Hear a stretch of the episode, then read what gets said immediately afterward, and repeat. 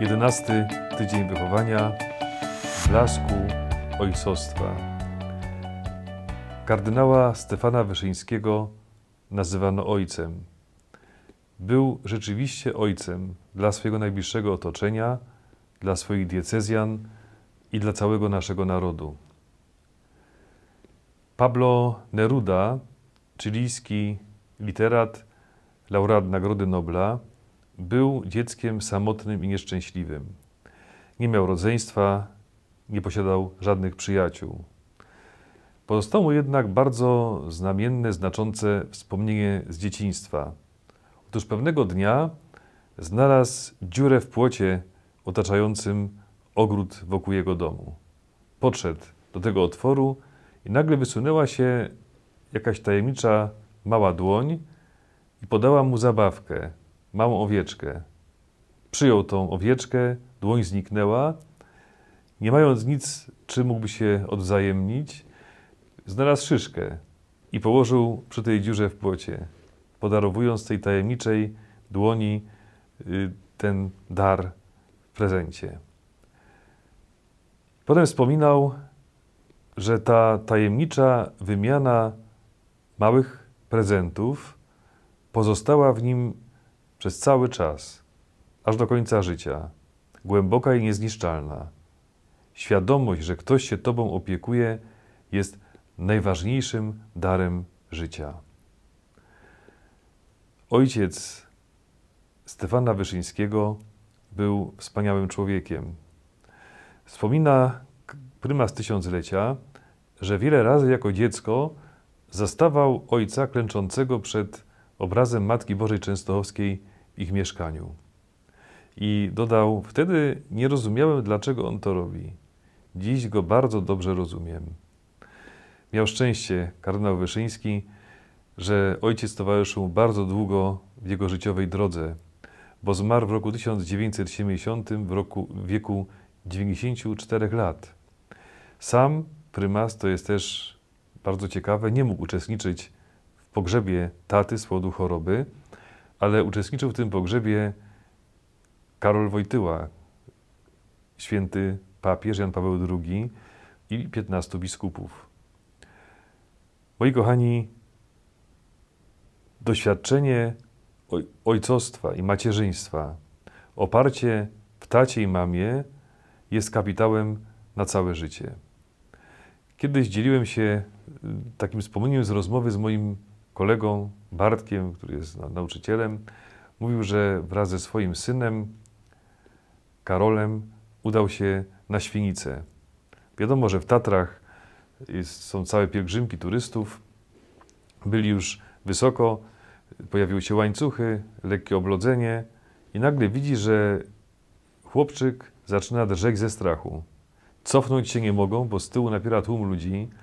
Zresztą jego syn nie chciał do, postąpić ani naprzód, nie chciał też się cofnąć. Był sparaliżowany strachem.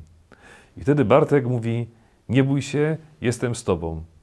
Chwycił go mocno za rękę, mówi: Oprzyj się na mnie. Chłopak chwycił ojca z całej siły i zaczął iść do przodu. I wtedy Bartek mówi: Ja się zacząłem bać, czy utrzymam siebie i jego ale nie mogłem dać poznać po sobie, że sam przeżywam taką rozterkę, taki lęk. Teraz, y, w tym roku, y, Bartek mi wspomina, byłem w swoim domu w piwnicznej w zimie, nie wziąłem łańcuchów i spadł śnieg. Mamy tam taki dom wypadowy, chciałem stamtąd wrócić, byłem uziemiony, dzwonię do Marka, do Bielska Białej, słuchaj, jestem uziemiony, uwięziony w domu i mówi, wystarczyło parę godzin i syn przyjechał z łańcuchami. Pamiętasz, jak ci mówiłem o tym wydarzeniu w Tatrach? Teraz mogę na niego liczyć w każdej sytuacji. Piękne świadectwo ojca. Ale ktoś może słuchać tych słów i powiedzieć, no ale nie każde dzieciństwo jest tak różowe. Bywa różnie. Rzeczywiście. Ale nigdy nie jest za późno, żeby to naprawić. Jest taki piękny film Beniniego, La Bella Vita, Życie jest piękne.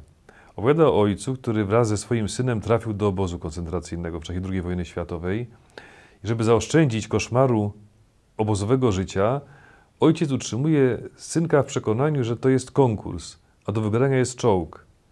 Kiedy komendant obozu mówi tą swoją formułkę o tym, że stąd wychodzi się tylko przez komin, że wszystkich czeka śmierć i cierpienie Gehenna, ojciec tłumaczy to swemu synowi, przekłada te słowa, podając regulamin konkursu. I okazuje się, że udało mu się przeprowadzić syna bezpiecznie przez obóz.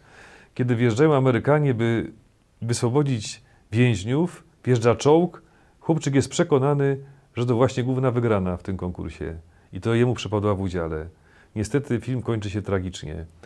Na zakończenie chłop, chłopczyk przeżywa, natomiast ojciec poświęca się dla niego.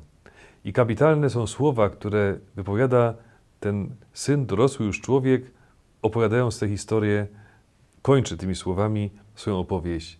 To jest historia mojego ojca, który poświęcił się dla mnie.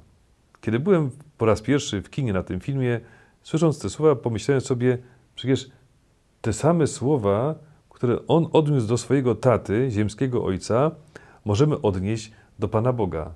Patrząc na całą historię zbawienia, mogę powiedzieć, to jest historia mojego ojca, który poświęcił się dla mnie.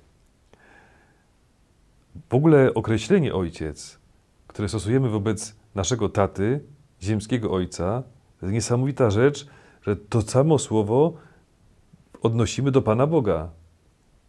Kim jest ojciec ziemski? Jaka to, jak, jak, jaka to wielka rzecz być ojcem, skoro tytułuje się ojca tym samym określeniem, jakim tytułuje się Pana Boga. Kiedyś w seminarium ojciec duchowny powiedział klerykom, słuchajcie, teraz nadchodzi taki moment, może dla niektórych już, może niektórzy jeszcze tego nie, nie będą potrafili zrobić, ale zastanów się, czy kiedykolwiek powiedziałeś swojemu tacie, kocham cię. Jedziecie na wakacje, na ferie, może będzie okazja. Przyjedź do domu i powiedz tacie, powiedz mamie, tato, mamo, kocham cię. Może to jest dla niektórych za wcześniej. Może nie zdobędziecie się na to. To musi dojrzeć to w człowieku. To musi mieć swój czas. Natomiast to trzeba zrobić. Jeżeli się tego nie zrobiło w dzieciństwie, albo się to zrobiło w sposób niedojrzały, to warto zdobyć się na to i powiedzieć ojcu i mamie: Kocham cię. Tutaj reżyser troszkę mi zawstydził, bo zadał mi przed chwilą pytanie: A czy to ty to powiedziałeś swemu tacie? No właśnie tak się zastanawiam. Tato, jeśli oglądasz ten przekaz, jeżeli teraz mnie widzisz, to szykuj dobrą kawę, czeka nas dobra rozmowa. Moi kochani, bardzo się cieszę, że mogłem przeżyć z Wami ten tydzień wychowania, że mogliśmy go przeżyć razem wraz z kardynałem Stefanem Wyszyńskim, że mogliśmy go przeżyć w blasku ojcostwa.